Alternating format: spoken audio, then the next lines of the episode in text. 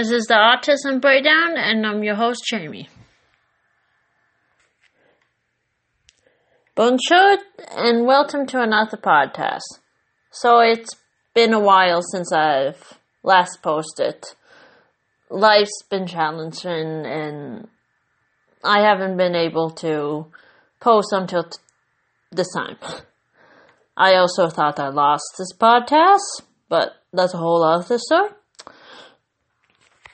Anyways, today I want to talk about the lines of uh, the lines of autism that are becoming somewhat blurry. Nowadays, people tend really see the difference with autism spectrum disorder and just the normal ways of being a human being. Way more people are becoming diagnosed with ASD, autism spectrum disorder. I say ASD for short. By the day. That had me thinking is autism, this had me thinking, sorry I got tongue tied right there. This had me thinking, is autism becoming normal? Let's look at the facts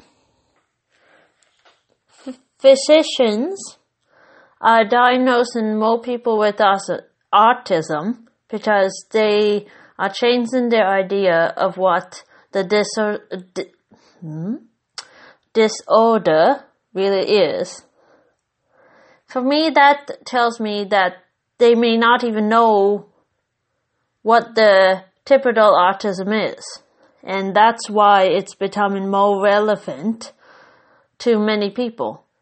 Can we, as a autism community, really say that we are that abnormal or different from people without it? I mean, most of the traits that define uh, that define autism are not that abnormal. I mean, when you think of it, it's not abnormal. We're just more in tune with our, our not emotions, but our we're more in tune with ourselves. We can see things differently than what some people can, but I mean that's a strength, strength, in my opinion, if you ask me. I mean, it's not it's although something that is debilitating to us. It's more, hey, we can see this in a different way than what you can see. Also, um, when I was looking up information for myself when I first got diagnosed, I saw a lot of stories oh, articles. I don't know why I did quotation marks, but okay. Quotation marks hands. the doctor who claimed that there was a link between vaccinations and autism back in the day had his medical license revoked when he was found to have fabricated evidence. He made up the evidence. Hmm.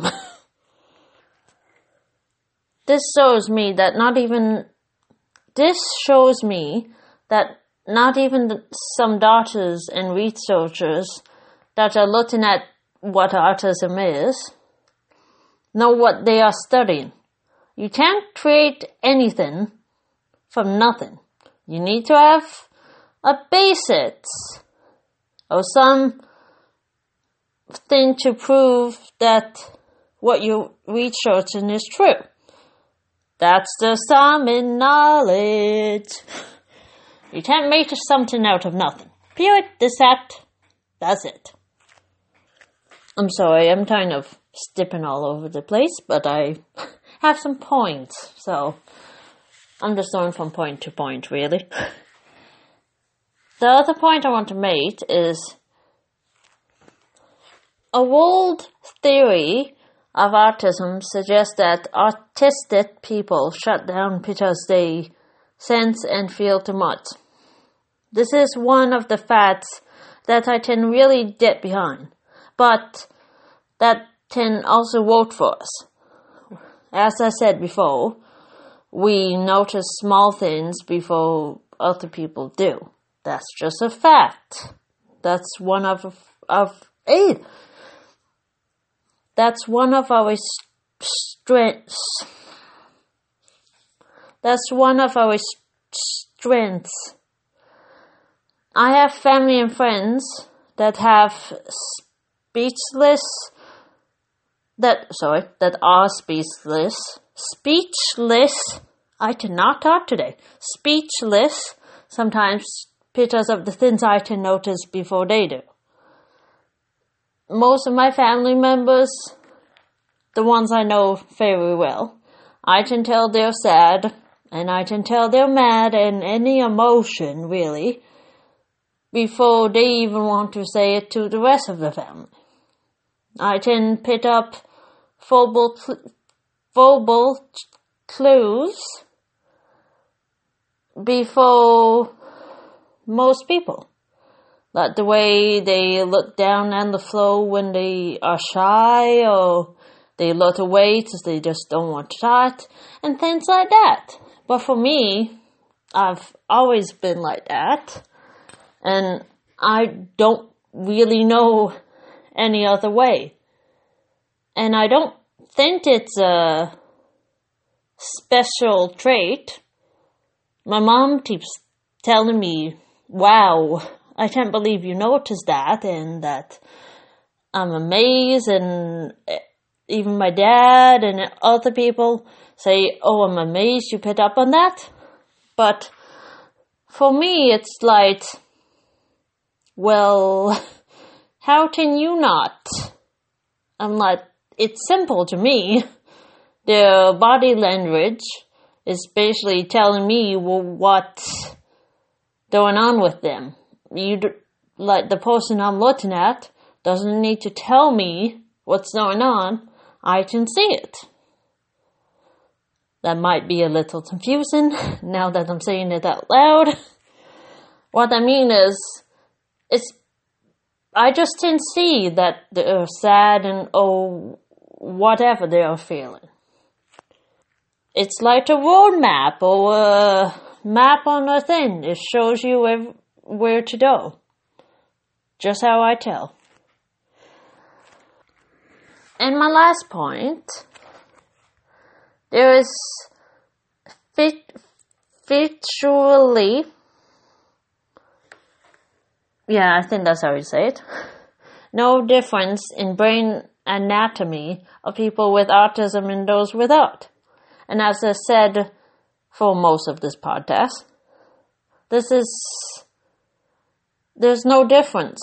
We just see things in a different way sometimes, or we sense things, and that's how we know. I think we're coming to a point in society where autism won't be abnormal or a disorder, really. I just think it will be a part of cultural history or whatever we call it. I'm not really sure of the title. Anyways, I I think it will just be common knowledge. Some people will have strengths in some areas and some people won't. We're all human beings. We're not all the same. We all have different attributes about ourselves. Anyways, I know this is a short podcast. I just wanted to get something out because I know it's been a long, long time since I've posted and sorry for keeping this podcast not from not coming out.